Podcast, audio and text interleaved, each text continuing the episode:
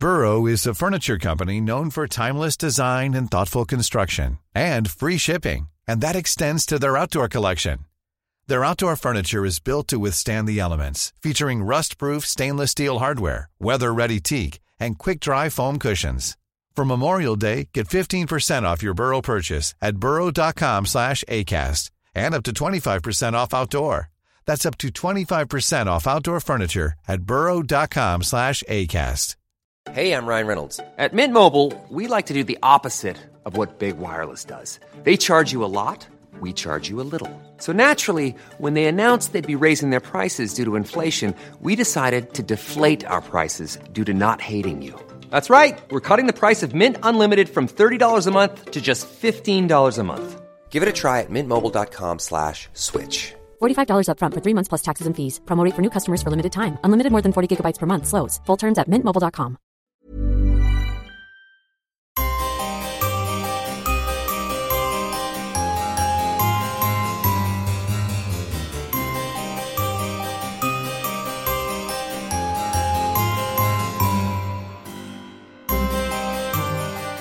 Welcome to the Poisoner's Cabinet. I'm Sinead. And I'm Nick. And this is your weekly podcast exploring the lives of the great poisoners, macabre murders, and captivating crimes from across the centuries, and creating curious cocktails inspired by the tales that we tell. And it's episode 179. Yes, it is. Oh, yawning there. Beg your pardon. So- so- Caught me in a yawn. No, no, no. I'm enthusiastic and ready to go. My house is very warm. It is. It's warm and toasty, and I'm, I'm sleepy now. Yeah, I'm sorry that it, it creates the nice snuggly Yes. atmosphere. Got a nice cocktail, and it's warm, and it's like, there's a sofa over there. Yeah. There's also fuzzy kittens running around. You're making me record stuff. You can go and sit on the sofa with a cocktail when the fuzzy kittens afterwards. Yay. Yay! It's lovely. Yawning, coughing. It's going well. It's going well. Oh, the various gods. So close to 180. So close to episode 180. Hooray. oh, yeah. We're waiting for, yes, exciting celebrations. I, I don't know what happens then. Big cake. Do we get a cake? Oh, can we have a cake? Maybe we so. should. Well, we might have stuff to celebrate next week for 180. Uh, yeah, cake. We're going to celebrate cake next Celebrate week. cake. The 180 caking of cakes. Are we going to make 180 No, cakes? I'm not going to make 180 cakes. We're going to eat 180 cakes. Oh, okay. That's quite a good challenge, actually. absolutely. Could go round the patisseries of Canterbury Yes. and say, "People, we demand cake. We demand Stop cakes." yelling at us to leave." Demand 180 of your finest cakes. Finest, tiniest cakes. Well, tune in next week, people. It's be- going to be a riot of cake. It's going to be great. End badly. That gives me a thought. Actually, if we did cakes next week, we could do Marie Antoinette, couldn't we? Oh, Oh, see, content. There you go. There's your there's your story, Mm. and I'll bring you a cake. Oh, secret ingredients cake. Well, that's all to look forward to next week. But now we're in the here and now. Well, none of that'll happen. none of that will happen. How are you anyway, Um? I'm now thinking about cake. Mm, Can you Deliveroo cake? Yes, of course you can. Right, well, that's me sorted out for the next You've half done hour. this before. Do you realise that? What, Deliveroo cake? You've sat, gotten fixated with the idea of cake, and then literally picked up your phone while we're recording to try and deliver a cake to your face. now he's putting his phone down sheepishly, like, no, that didn't happen. No. And I said at the time, go ahead, and then you got bored of typing halfway through. Yeah, I got halfway through cake and got bored. You did. Oh, it's too many letters. Maybe you were trying to go, deliver me your croque en bouche. Delivery driver balancing that. Like, uh, Nick Gordon has not a spoken. fan of a profiterole. Are you not a fan I'm of not profiterole? bothered by a profiterole. I'm with you. I can take him or leave him. I have to say. I, I'm with you on it. It's. Oh, I don't want to say it's a bit basic. Have you ever tried to make one? Those croque en bouche, bit fucking basic, isn't it? a croque en bouche has got the spun caramel on Yeah. it and is all towering. Whereas, Choux pastry, bit fucking basic. yeah, I, know. I immediately backtrack there.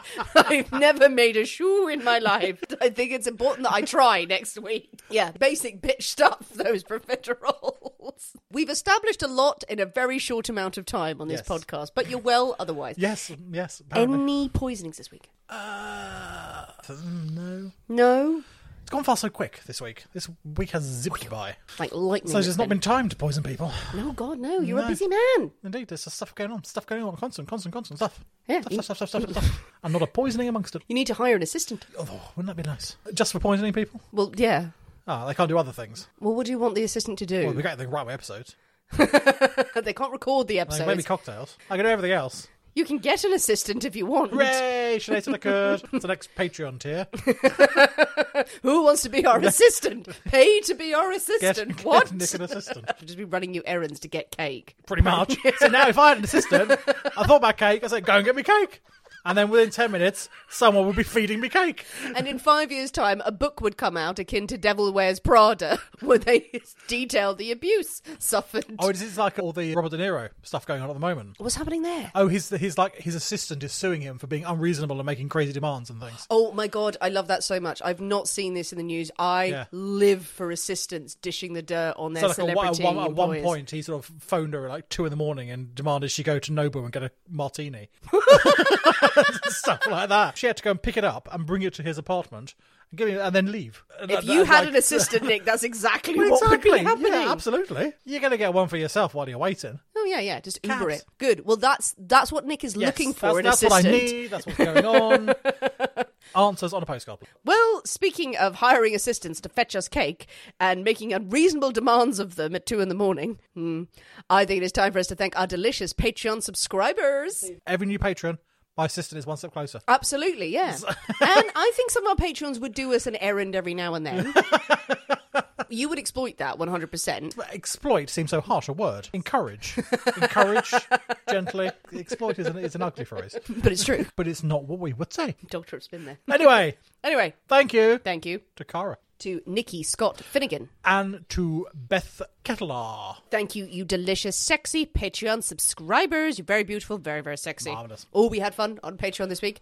We had an unsolved murder. Oh, we did, yes. We did. We had a person who was battered in a in a hop field. Battered in a hop field. Yes, which is great, but in a bad way. Probably not for him. No, no, not no, no, no. It was an intriguing story. That one, yeah, a little local bit of uh, murder mystery in Surrey. Indeed. Countryside shenanigans going on. If you want to know what the hell we're talking about, please consider supporting us on Patreon if you don't already. It's a flexible platform that helps creators like us continue.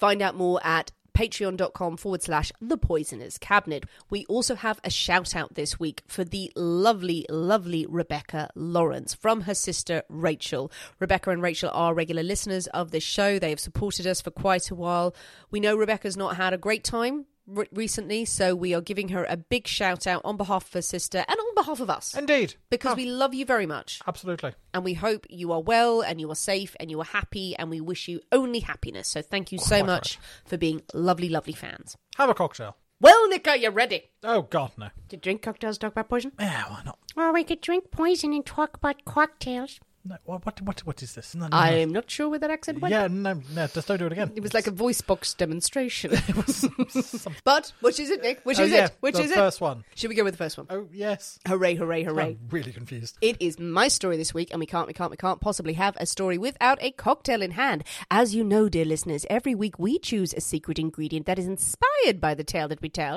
and it will flavour our cocktail of the week. And this week's secret ingredient is Hollywood. Hollywood. Hollywood. Hollywood. Yes, Hollywood. Tinseltown. Tinseltown. The big H. No, that's heroin. Is that, is, that, is that what it's known as? The big H? No, it's not. I don't know. There's, there may be other names. Not, not familiar with that one. No, but Hollywood, Yes. where dreams are made and shattered. I'm assuming we're going to Hollywood. this We week. may, may. May do. We Okay. are going to We are Hollywood. to Hollywood is the setting for this week's tale. How exciting. Mm, But with Hollywood, Hollywood, all the things that Hollywood conjures up, Yeah. what have you conjured up? Wow. There, I mean, there were a few cocktails out there called like Hollywood and Hollywood Boulevard and stuff like that. Mm. And I looked at them and they were boring.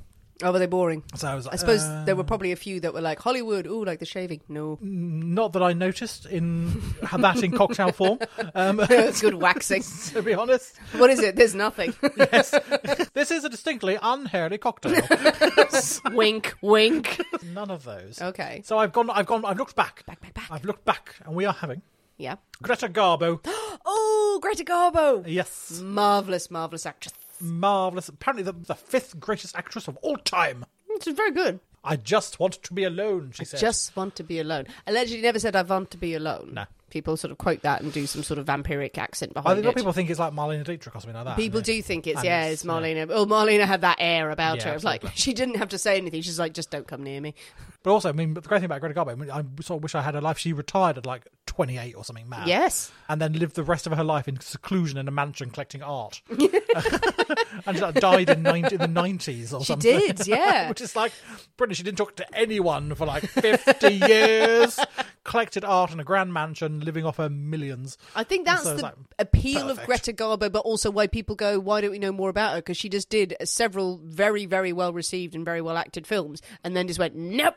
so none of that. Whereas Katharine Hepburn and Marlena kind of carried on doing things. Bette Davis, oh, you couldn't keep her down. Marvelous woman that she is. But uh, Greta Garbo, I'm a excited. Greta Garbo. Wonderful. I think it is high time for us to skip into the Poisoners' Cabinet kitchen and shake up a storm. So we'll see you in a minute. We'll see you in a bit.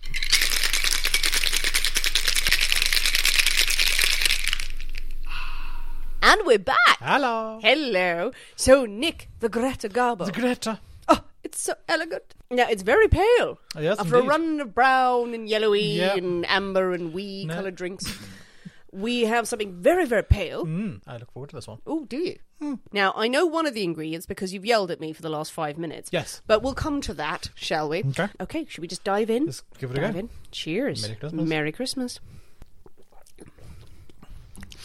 Okay. Ooh. Okay. That's good. I like that a lot. I do like that. There's something in that, though. There is something in it. There's yes, I'll- something I in will this give- alcohol give you business. that. There's there's citrus. God damn it, there's citrus. Immediately some aniseed. Is there absinthe in it? There is. Oh no, Nick! It's my episode. the tiniest, tiniest, No. weest of bits. The tiniest, weest of bits, but you can fucking taste You can it. taste it, absolutely. Oh my goodness me! Right. Well, the ingredient that I know is in there is rum. Yeah. because I'm storing all the bottles.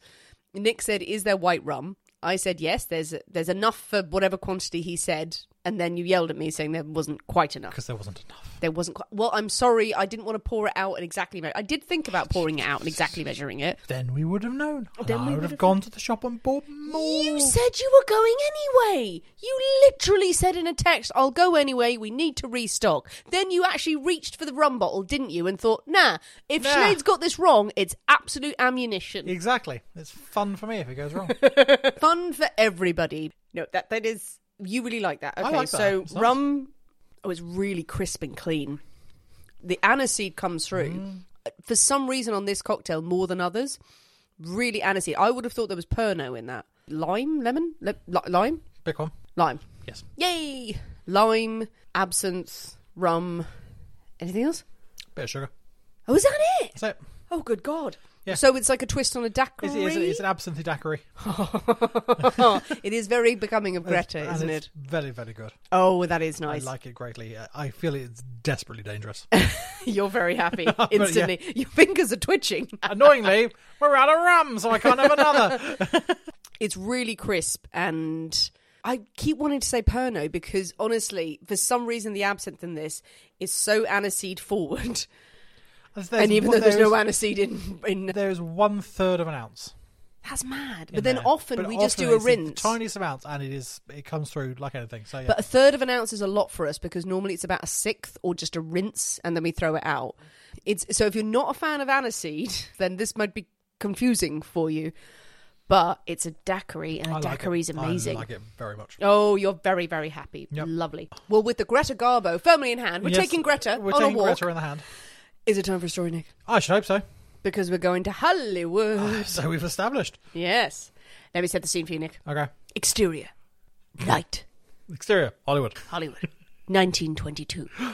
A cold wind blows. Greta walks down the street. Blue lights flash.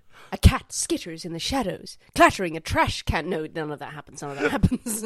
but we are we are outside the bungalow of a very famous resident of a very affluent street. And inside this bungalow, a man lies dead. Not just any man. Okay. It is William Desmond Taylor. Oh Do you know who that is? no. He's one of the most prolific and successful silent film directors Oh. of all time. I am. I'm not familiar with his work. Mm. But he lies dead. Oh, poor him. He's a leading figure in a time of meteoric rise of Hollywood and also at a time of gross scandal hmm. in Tinseltown's history. Yes, it is time for a tale of murder in Hollywood. Hollywood crime. Jazz hands, everybody.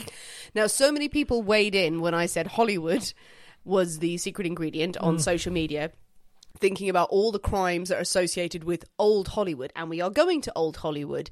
It's not the one that a lot of people mention, but that is referenced in this story. There's a lot of great old Hollywood crime so much scandal and maybe it's a little maybe it's a little series within the series that we could run but back to the crime at hand. What is hollywood at this time period?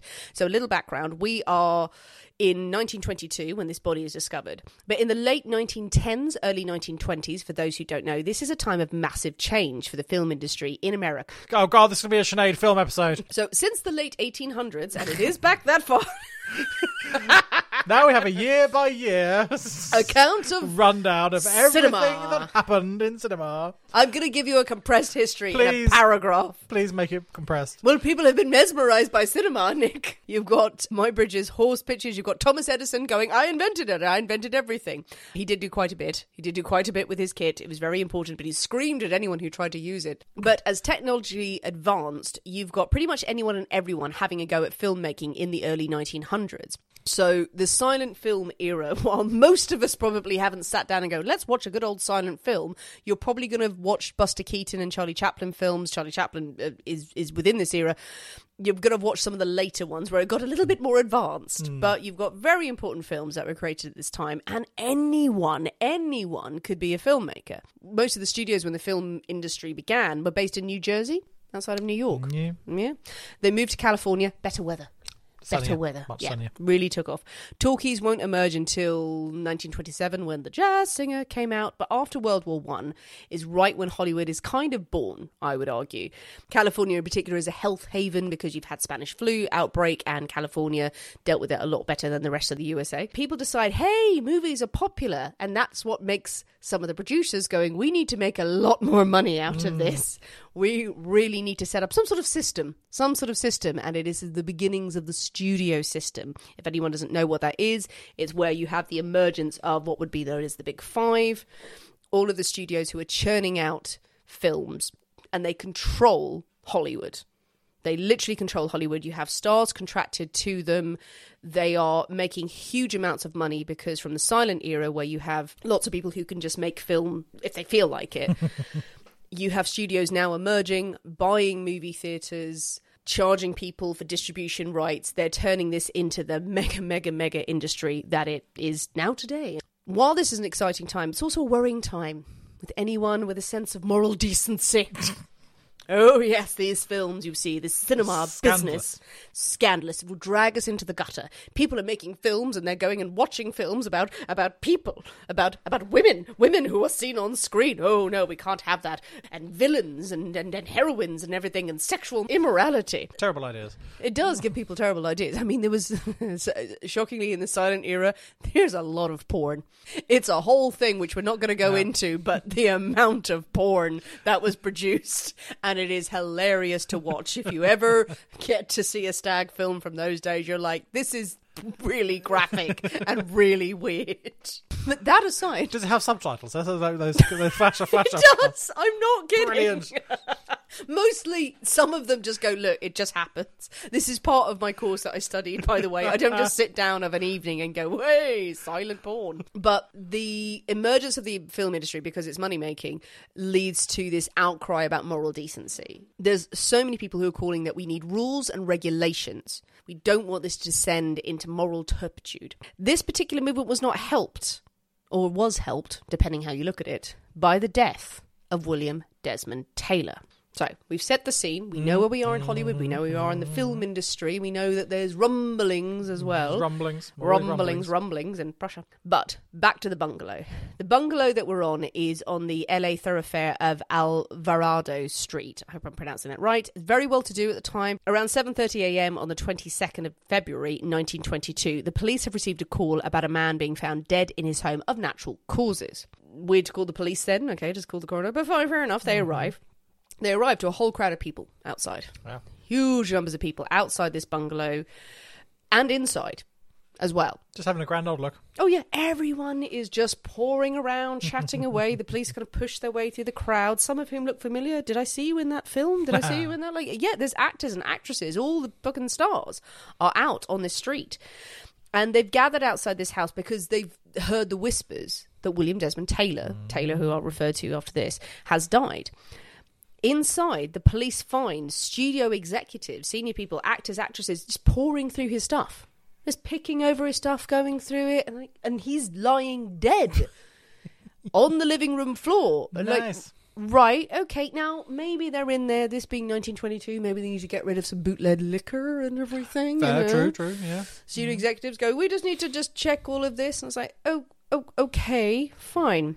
Getting rid of all of his silent porn so his mother doesn't find it. It would later transpire that Taylor's valet, a man named Henry Peavy, had found his body. At first, thought he was asleep, and then th- called the authorities when he realised he was dead. I say called the authorities. He called the studio first, the studio that Taylor worked for, and then the authorities have arrived around about twelve hours later. Nice. While everyone's having a bit of a party in the house, just just picking over things. So the detectives are scratching their heads, going, "Okay, natural causes. Who decided that?" Pe- ah, ah, I the, played a doctor once on a film. the people gathered go, "Ah, don't you worry. We had a guy here earlier who said he was definitely a doctor. Worked for the studio for the uh, famous Players Lasky Studios, which would later become mm-hmm. Paramount. And he was there, and he could see instantly that this was a stomach hemorrhage. Good for him. Right. Good to have a, such a knowledgeable man on hand. Good. Is he here? Can we talk to him? No, he left. He left. Do you know what he looks like? No. No. No. No, no. Did he did he examine the body? No. no. Anyone get his name? No. When the coroner arrives, he goes, I'm gonna maybe check the body. Fine, take a peek. Okay, stomach hemorrhage. Turn him over. Yeah, he's been shot in the back. And his stomach hemorrhaged. Uh, well, it missed his stomach. Weirdly. Oh, okay. Yeah, the trajectory of the bullet was actually a very low down point where the exit wound is through his neck. That's it's a very weird trajectory. Someone lying on the floor. Potentially crouched Poor- down, yeah. or someone very, very, very small, Very small. very small, which will play. Some people have theories about that, which Okay. mm, it's weird. the man has been shot. There's a bullet still in there. Oh right, everyone says. I imagine there's someone with a bag of chips in the kitchen just going, "Oh no, that sucks. He was shot." Yeah, I just just take all of his cheese. The bullet entered through the stomach, yeah, exited through the neck. So someone is been crouching down, lying down when he shot him. That's an odd angle. It's a very odd angle. The police examine the body, shoving people out of the way as they go. They find many of his possessions are still in place. His wallet was there containing $78. $78 in 1922. sum, yeah. A cigarette case, of silver cigarette case. He had rings on, diamond rings and gold rings. Not touched. A pocket watch, a locket. There was some money that was said to have disappeared from the house, but there's enough that's been left where they go, this couldn't have been robbery. And if it was a robbery, it was a bad one. Mm. It wasn't very good.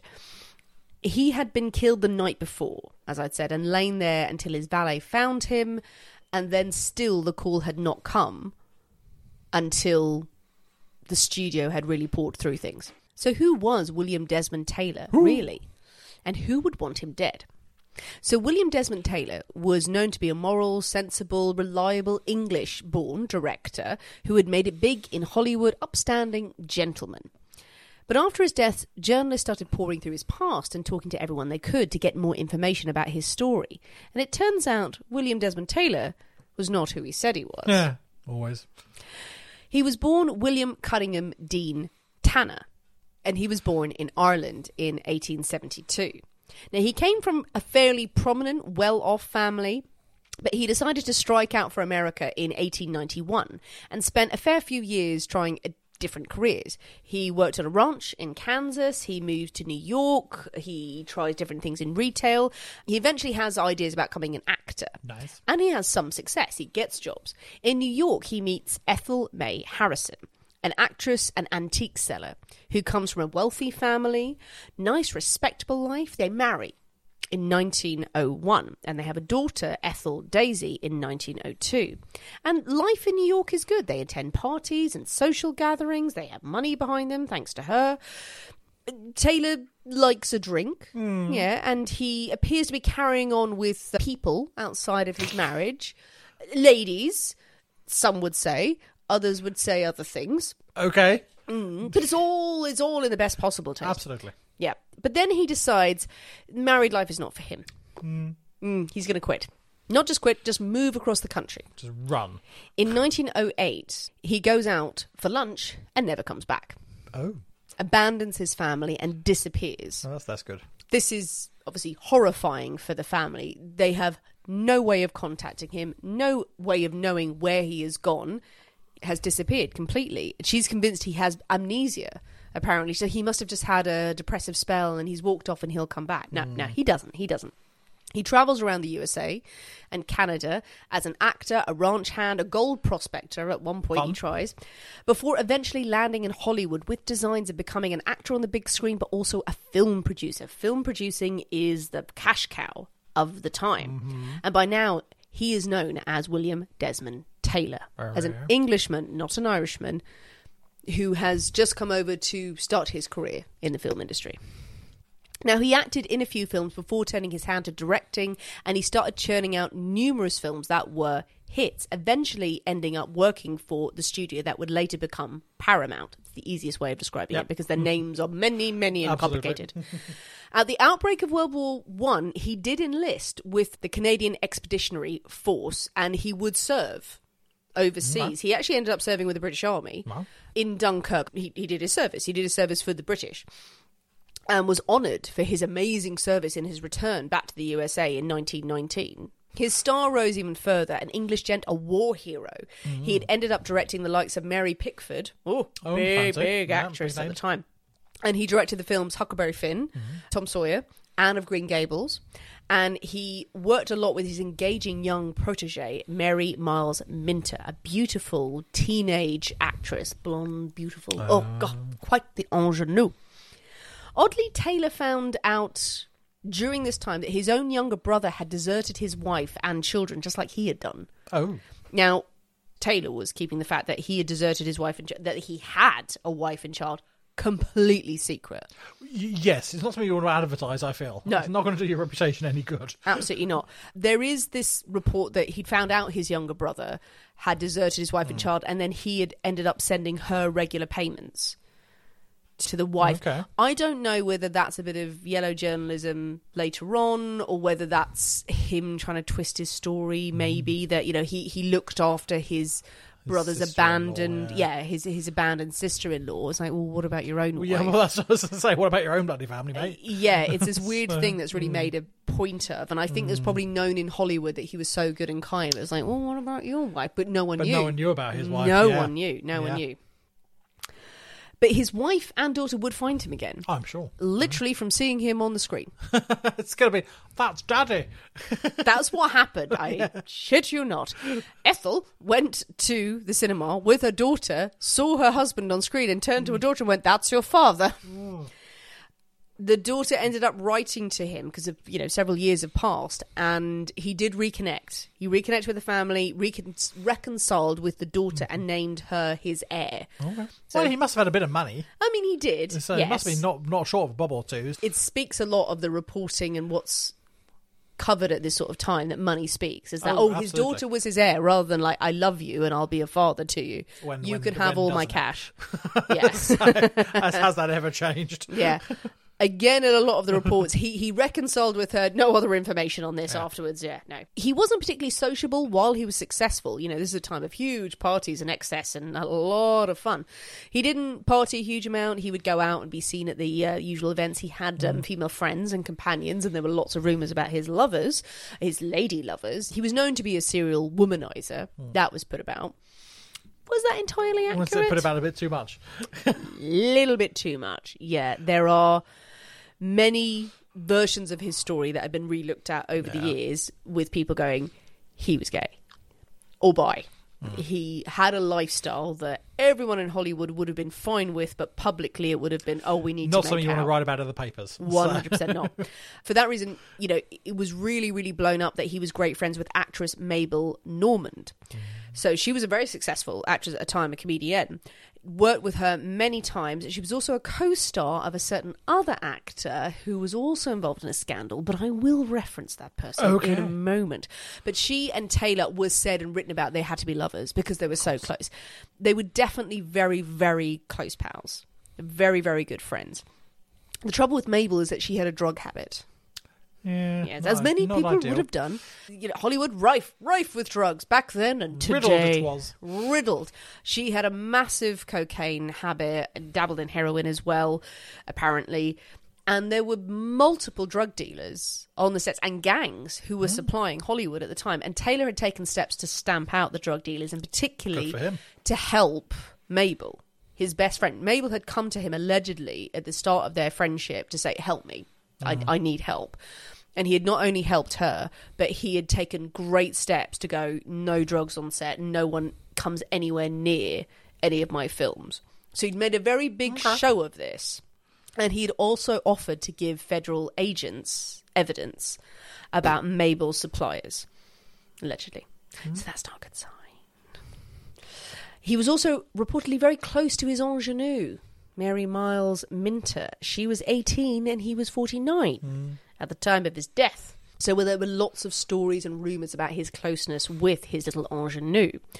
But then nothing untoward could have happened with Mary, particularly thanks to her mother, Charlotte Shelby, who chaperoned her and was known to be very fierce in her protection of her mm, daughter. Nice. There was also his old friend, Margaret Gibson, an actress who he had known for years and years and years, to the point where she probably knew a lot about Mr. Taylor and his past. She wasn't having the greatest success at the time of his death. No, she was known to do, you know, the odd acting job here and there, B movies, you know, really, really sort of dredging the barrel, but also little little sex work on the side, oh. maybe a little blackmailing.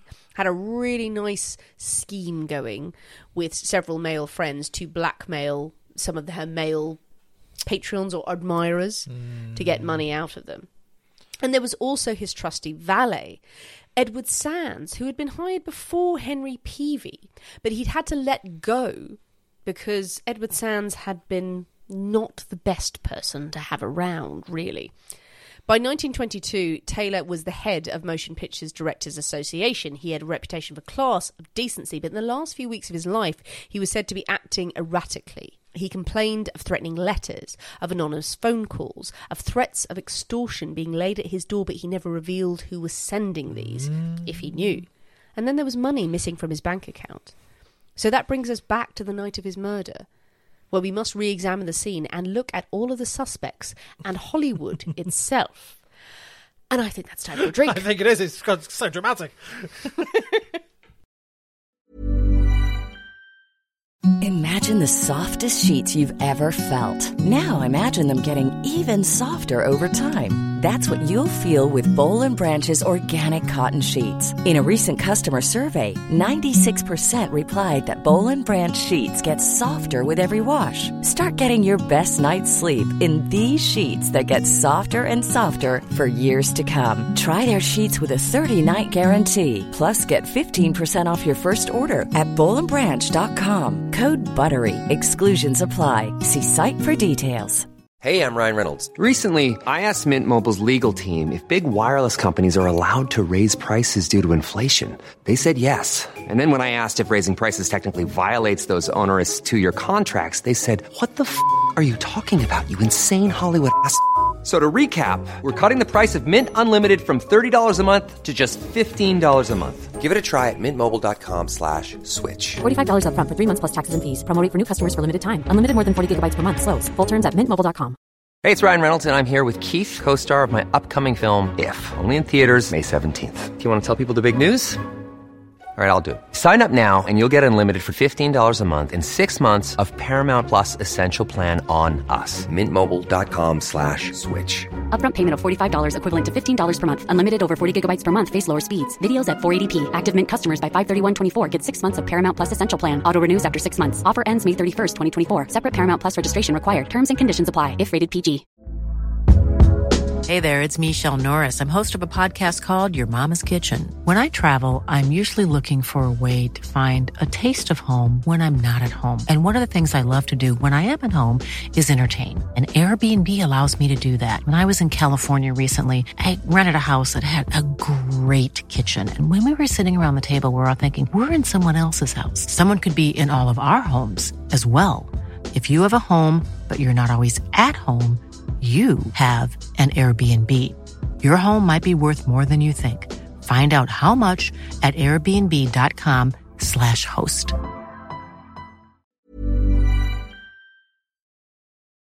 Nick, we have our drinks. We do. We do. We're back on Back the in Hollywood. evening of the 1st of February, the night before the body is discovered. Now, William Desmond Taylor is in his bungalow. Mabel has spent the evening with him. His Okay. very good friend, his actress friend. She spent the evening with him. She had come over. They had apparently had a quarrel the day before and had a bit of a spat. He'd lent her a book. She was returning the book to him. But then they'd had a lovely evening. They shared martinis. They uh, sort of chatted away. They they played the piano. They had a lovely, lovely Put the world to rights. Having a grand old time. There was one report said they had orange blossom gin, and that was nearly the ingredient. But then I was nah. I don't have orange blossom gin. Yes, that's a bit specific. William Desmond Taylor walked Mabel to her car. She had a chauffeur driven car. Of course she did. He walked outside, said goodnight. They blew kisses each other in the street. Mwah, mwah, mwah. Love you, love you, love you. Wave, wave, wave. This was the last time he'd be seen alive. Short while after he goes back inside, a neighbour, Faith McLean, reported hearing a car backfire. What she thought was a car backfire. She looked outside and she saw a man, a white man. She described looking rough with a big nose, leaving the house. Five foot seven. She was quite specific about. Okay, the- that's a very the- specific height. It's it's a, well, it's a short man. Hmm. It's a short man. Was dressed in one report. It was said like my idea of a motion picture burglar. It's got a big bag of swag and a stripy, stripy top and a beret or something. Yep, and a little mask over the eyes. over the dead eyes. giveaway. Dead giveaway. Yeah. Now, in different reports of this, she was adamant that it was a man. It was definitely a man, but others say, you know, that she was a bit vague about it. Could it have been a woman? Could it have been someone in disguise? Who was this person leaving the bungalow? People will twist this report mm. To serve their purposes. The valet, Henry Peavy, who was employed, arrived in the morning, finds the body, screams, but calls the studio first because this is the protocol of the time. You have to call the studio before you call the police. Yeah. Because Hollywood does not want any more scandal. Absolutely not. Now, do you know why they might not want scandal at this time? Well, I suppose they're probably trying to get funding. People are trying to they're trying to sell their pictures, Hmm. mm. and they don't want people reading the papers about all the debauchery Hmm. going on. It's going to put people off. It's less about funding. I mean, obviously that plays a role in it. They want people to go to the movies, and they've got this temperance-ish, let's call it that, movement across America where everyone's saying, "Oh no, if you go to the cinema, and you might see this, and you might see this," and there's all these calls for calls for regulation. This would actually spark what would later be known as the Hays Code, which was, was a very interesting piece of cinema history about where you have regulations about what can be shown on screen and what can't. Ah. So censorship, essentially. But there's something bigger that's been going on go. you've got these morality debates that have been really, really spurred on, and Hollywood's reputation has been dented by the trial of Roscoe Fatty Arbuckle. Oh yeah. Now, this is a famous case in Hollywood. And could be one we could delve into Yeah, on indeed. Patreon, I feel. It's a very interesting one. It's not a particularly pleasant story, and it's more complicated than people think because there's so many legends around the trial of Fatty Arbuckle. Fatty Arbuckle, very, very quick summary silent movie, actor, comedian, incredibly successful. Oh god, yeah. Yeah, huge. Huge. Absolutely huge.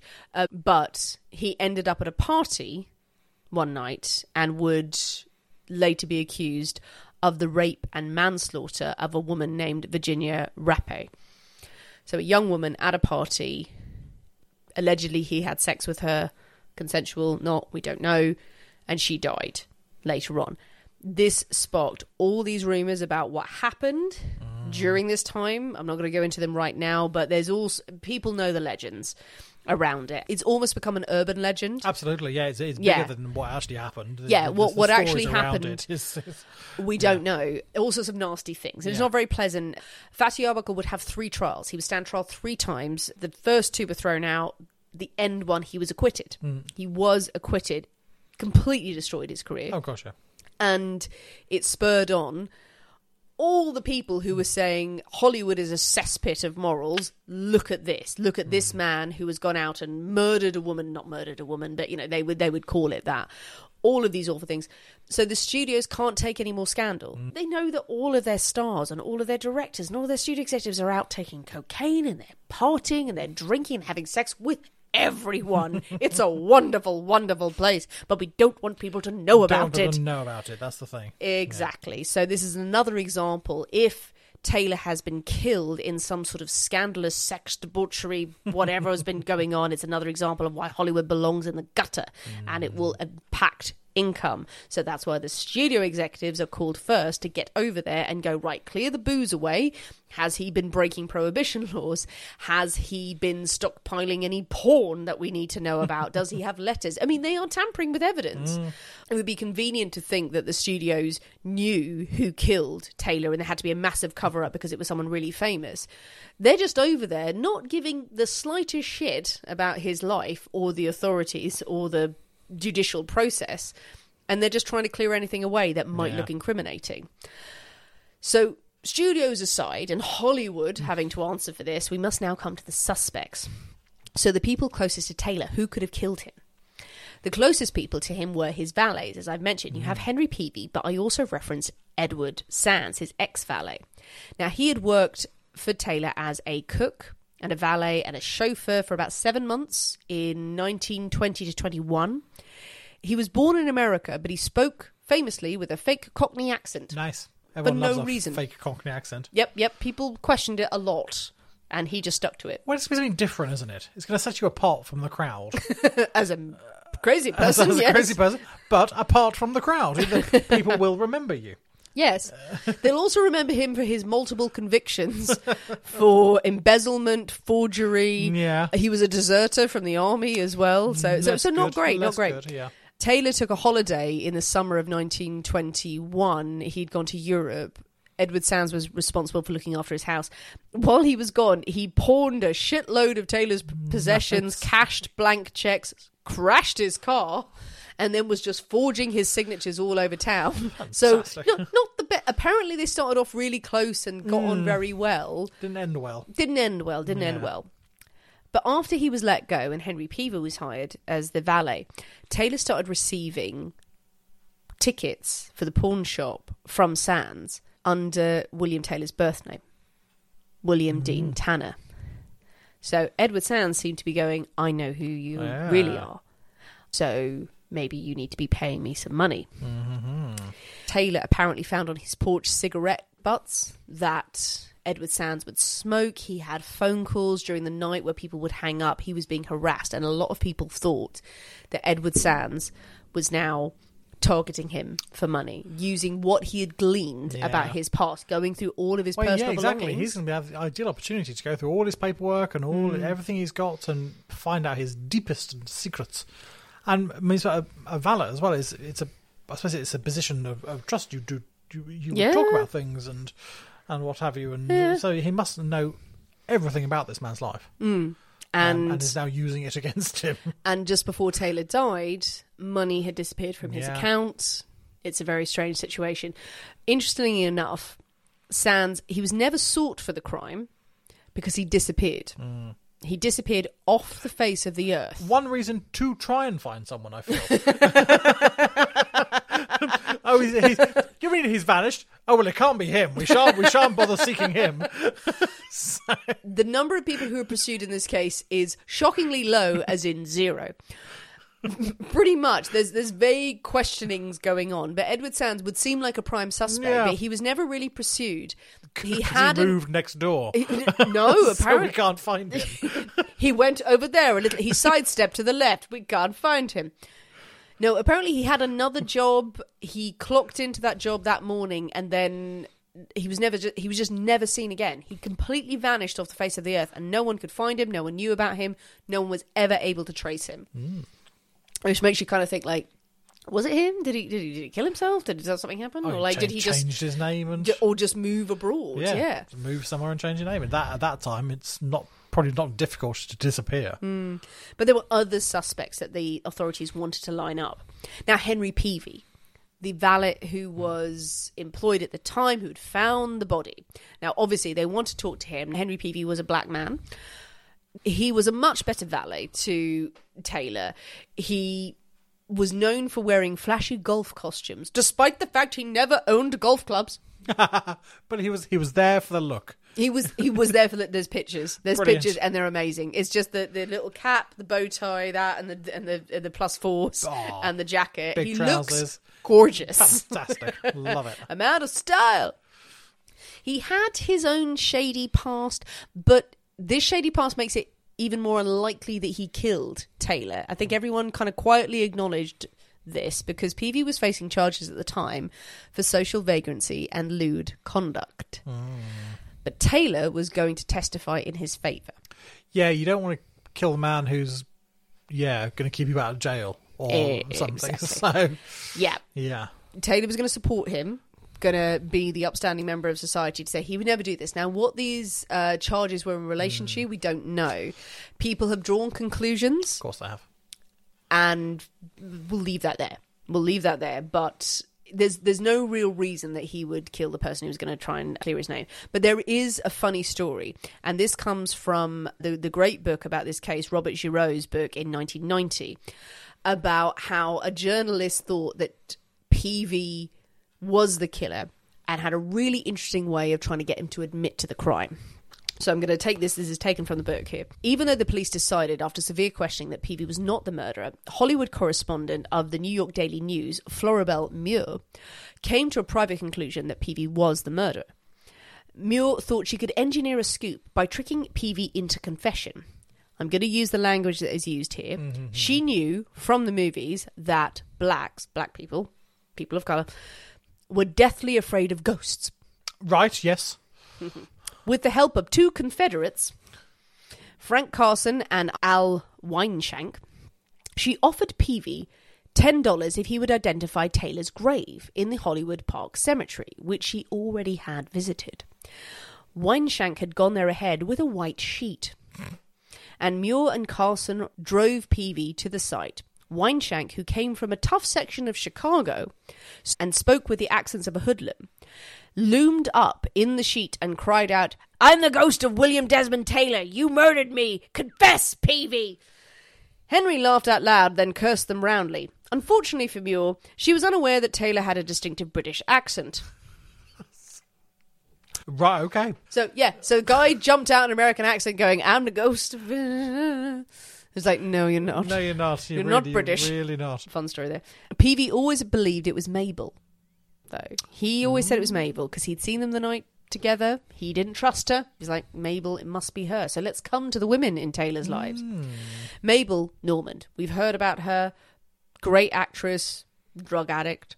Her dear friend, dear friend, has died. Her picture was in the locket that was found on his body. She apparently wrote lots of letters to him that she was quite keen to get back from the bungalow. The police never had her as a serious suspect, but could it have been one of her dealers? Well, if he was, yeah, keeping the studio clear of, All the gangs. of, of all the gangs and things, and mm. threatening to go to the authorities with who, things he knew, Yep. then yes, yes, that He is- was- seems reasonable. being very vocal about it and sort of mounting campaigns about cracking down on these drug gangs. So could it have been a gang hit, as it were? Mabel apparently went into deep mourning after his death. Her own career declined. She died of tuberculosis in 1930, and she apparently had asked her friends a few days before her death, "Do you think they'll ever find out who killed Bill Taylor?" Mm. Then we come to Mary Miles Minter, the ingenue, the 18 year old youngster. Was Taylor having an affair with this pretty young thing? It's known to have happened. Yeah, Yep, people being exploited back in Hollywood. Well, according to most sources, it was Mary who was obsessed with him, hmm. completely infatuated. He apparently took a fatherly approach to her, took her under his wing, was training her up as an actress, but she thought this was love. She thought they were going to get married. She was convinced that he was the one for her. She apparently snuck out of her house under the watchful eye of her mother, but she would get away from her and run to his house and throw herself into his arms, and he rejected her. He's like, I am too old for I'm you. too old, and I'm also gay. This is not going to happen. Yeah. He once said of her, she's all tonsillitis and temperament. it's great line. like it.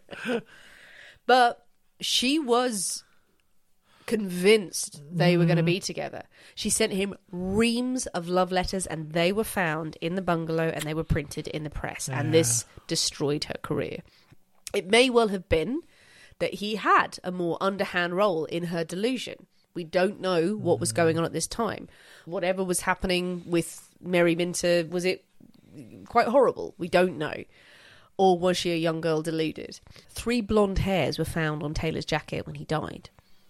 Now, some people think that was because she had come to visit him the night before, or quite soon before he died, and like laid her head on his shoulder. She was quite tiny, he was very tall, and a lot of people have made out the fact that she was quite small and he was a tall man. And you think about the trajectory of the bullet. No, I'm sorry. You'd have to be like two. you'd have to be like two foot tall Mm. to get that trajectory from from stomach to shoulder. Yes, a few people have said she was a small girl. Like, but why? Right? Okay, Yeah, she wasn't that bloody small. She was on her knees. begging for his love.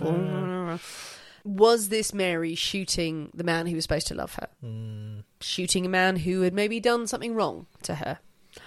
Or was it her mother? Charlotte Shelby was a known figure in Hollywood, the stage mother of all stage mothers, she was said to be. She lived through her daughter 100%. Yeah, I'm getting very sort of like yeah, Gypsy Rose Lee. Oh yeah, yeah. Mommy dearest. Mummy Dearest, Yeah, sort of. absolutely. Um, Couldn't take to the stage herself. Her daughter was going to succeed. She negotiated Mary's contract with the mm. studio, got her a million dollars, like fearsome. And the studios hated her. They hated her. Didn't want her anywhere near it because she was so possessive. She was so controlling. She was so demanding, and she didn't like Taylor one bit because he was not only you know coaching her to be a star, but Mary was in love with him. Yeah. He was taking her away.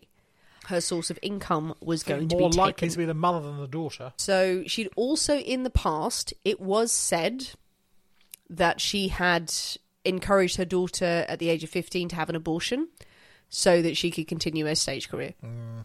Yeah. And the daughter was not keen on this, but it was like, no, no, no, you'll never be an actress if you're a mother. so, Mary in love with Taylor, Charlotte furious that her income is threatened. Maybe she's genuinely concerned for her daughter if there's inappropriate behavior. It was well documented that Charlotte had threatened Taylor in front of people on the studio lot, saying, If you touch my daughter, I will kill you. She had said that to him. And Charlotte Shelby had a gun that matched the very specific caliber of the bullet that killed Well, Taylor. That would help. Yeah. Yeah, so would- it's a very specific, small. it's, like, it's like a 38 caliber gun. Yeah, it's quite small. Yeah, it matched. It matched. Shelby told her elderly mother, who was visiting her in Hollywood, going, "Go back to Louisiana and throw it in the bayou." And she did. Threw the gun away. Yeah, yeah, it's looking not so good for my Mother Dearest. She had an alibi for that night. A man, an actor named Carl Stockdale. Carl Stockdale was also paid two hundred dollars a month for the rest of his life by Charlotte Shelby, hmm. allegedly. Yeah. She was never charged. course Her not. daughter and her would battle for the rest of her life. At one point, the daughter would sue her mother. they would later reconcile.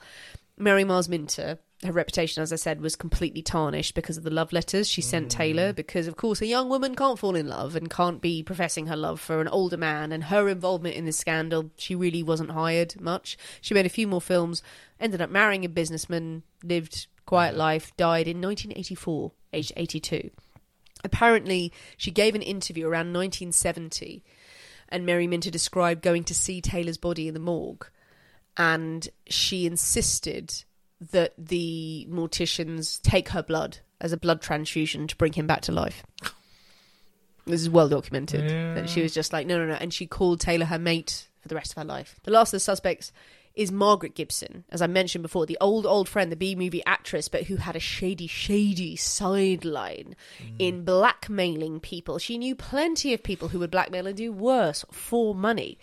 Now, she had been arrested multiple times. She would go on to be arrested multiple times through her career.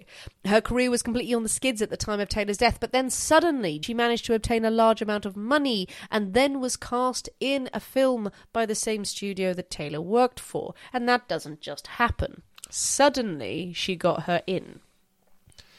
Yeah. Was she the one blackmailing him? But then, if you, if okay, if you're successfully blackmailing someone, don't kill them.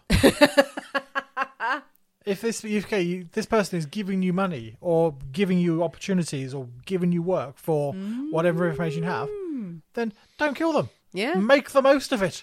Mm. Well, Make maybe it last. that's the thing. She, it was unlikely she killed him, and as you, for, for those reasons. But did she know enough that she was after that after he died, she was able to go to the studio and go, "Oh, it's a shame this man died." So I have a lot of information on him, and you probably don't want that getting out. Yeah, so maybe you set me up. Uh, her career was short lived. She was arrested again for extortion, but, but, but, but, but, but, in 1964, she had a heart attack and confessed to a priest on her deathbed that she had killed William Desmond Taylor. Now, people think, was she responsible? Was she there in the bungalow and mm. fired the shot from the ground, wherever it was? Or was she responsible for his death because someone else had killed him? One of the men that she worked with for blackmailing, she worked with her uncle, she worked with a whole stream of people. Did they go in and kill him for money and she felt responsible? Or was she just doing an old deathbed confession Yep. to go, it was me? To get bye." my last bit of fame. The fact is, no one knows who killed William Desmond Taylor. The crime scene was compromised, there was little evidence, and suspects were certainly juicy, but nothing was solid. No one was ever brought in. No mm. one stood trial for this crime. And there were whispers that the police had been warned off, maybe by the studios, by other people. Someone was being protected, or many people were Yeah. being pushed aside. They didn't want another messy death on their hands. They wanted it all to go away, no matter how it had come about. So maybe Hollywood is the greatest poison of them all.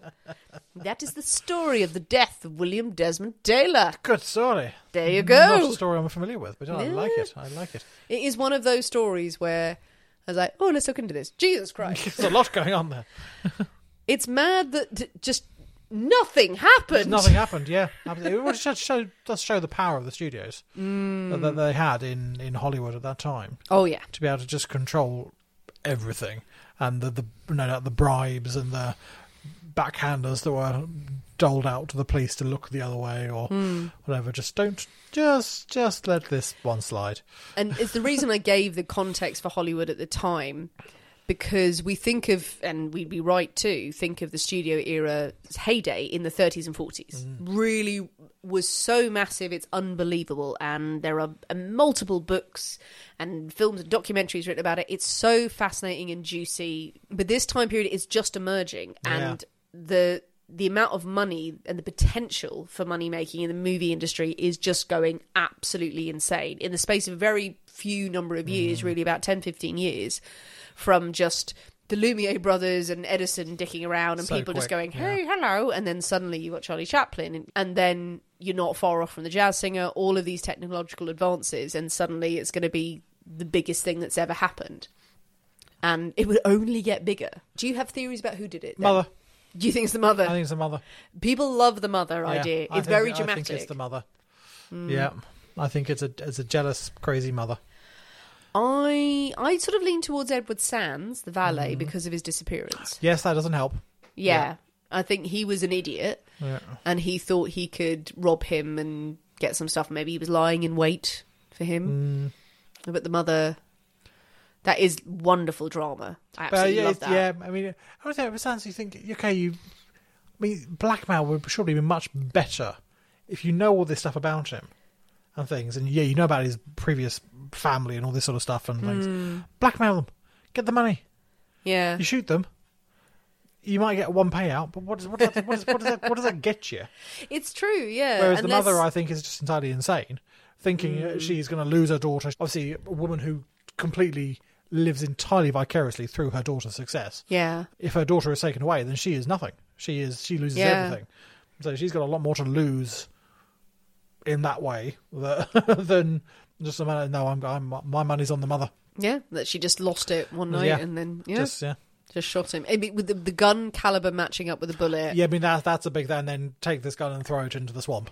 It's kind of crazy that she was Yeah. never officially properly questioned and Yeah. then brought forward for that. There was one police detective who would say years later that he had been warned off looking mean, into the daughter and the mother because the daughter was a cash cow as well. Well, you exactly. know. I mean, you do that, then all it does is just create more scandal. Yeah. So yeah, the, the mother of this up and coming starlet has has killed someone because yeah, because she's mad. But Yeah. still, it's still. but it would fuel rumours that there had been a sexual studio. relationship. So Yeah. yeah, absolutely. So I'm not surprised they were warned off because it's still going to create the scandal that they're desperate to avoid. Yeah, and it's sort of in the space of about a week after his Mm. death that some of the detectives involved said a week later it had just died. Just like nothing. literally nothing. We weren't. We were told just back off this case. Just, Just leave leave it it, mm-hmm. alone. But yeah, we don't know. We don't know what was the motive. Ah. Well, what do you think, people? Who do you think was responsible for the death of William Desmond Taylor? Do you believe he was being blackmailed? Do you believe that his relationships with all the females in his life was purely platonic and they were all hiding secrets for him? Do you think there was something more untoward happening here? Do you think it was the jealous mother? Do you think it was blackmailers trying to get every last penny out of them? Or do you think the studio had more to do with this than we know? Tell us what you think. Jump on the comments and tell us your thoughts, your theories, your feelings. But most importantly, when you do, you must mix up a Greta Garbo. Oh, you must. It's delicious. Oh, it's very good. It's gone. It's very good. Very good. Very good. Very tasty. Very tasty. Very tasty indeed. Yes, the rest will be all out this evening. So yeah, knock one up. It's great. And if you'd like to hear more stories of old Hollywood, because there's plenty of scandals there, if you have some juicy ones you think we could tackle, please DM us, leave them in comments, send us an email, send a carrier pigeon telling us of their ways. We'd love to look into it for you. If you haven't already, please join us on Patreon and leave us a positive review on Apple iTunes because it really, really helps our podcast. Thanks for listening, guys. We have been the people inside the Poisoners' Cabinet. We will see you next week. And remember, your loved ones are trying to kill you.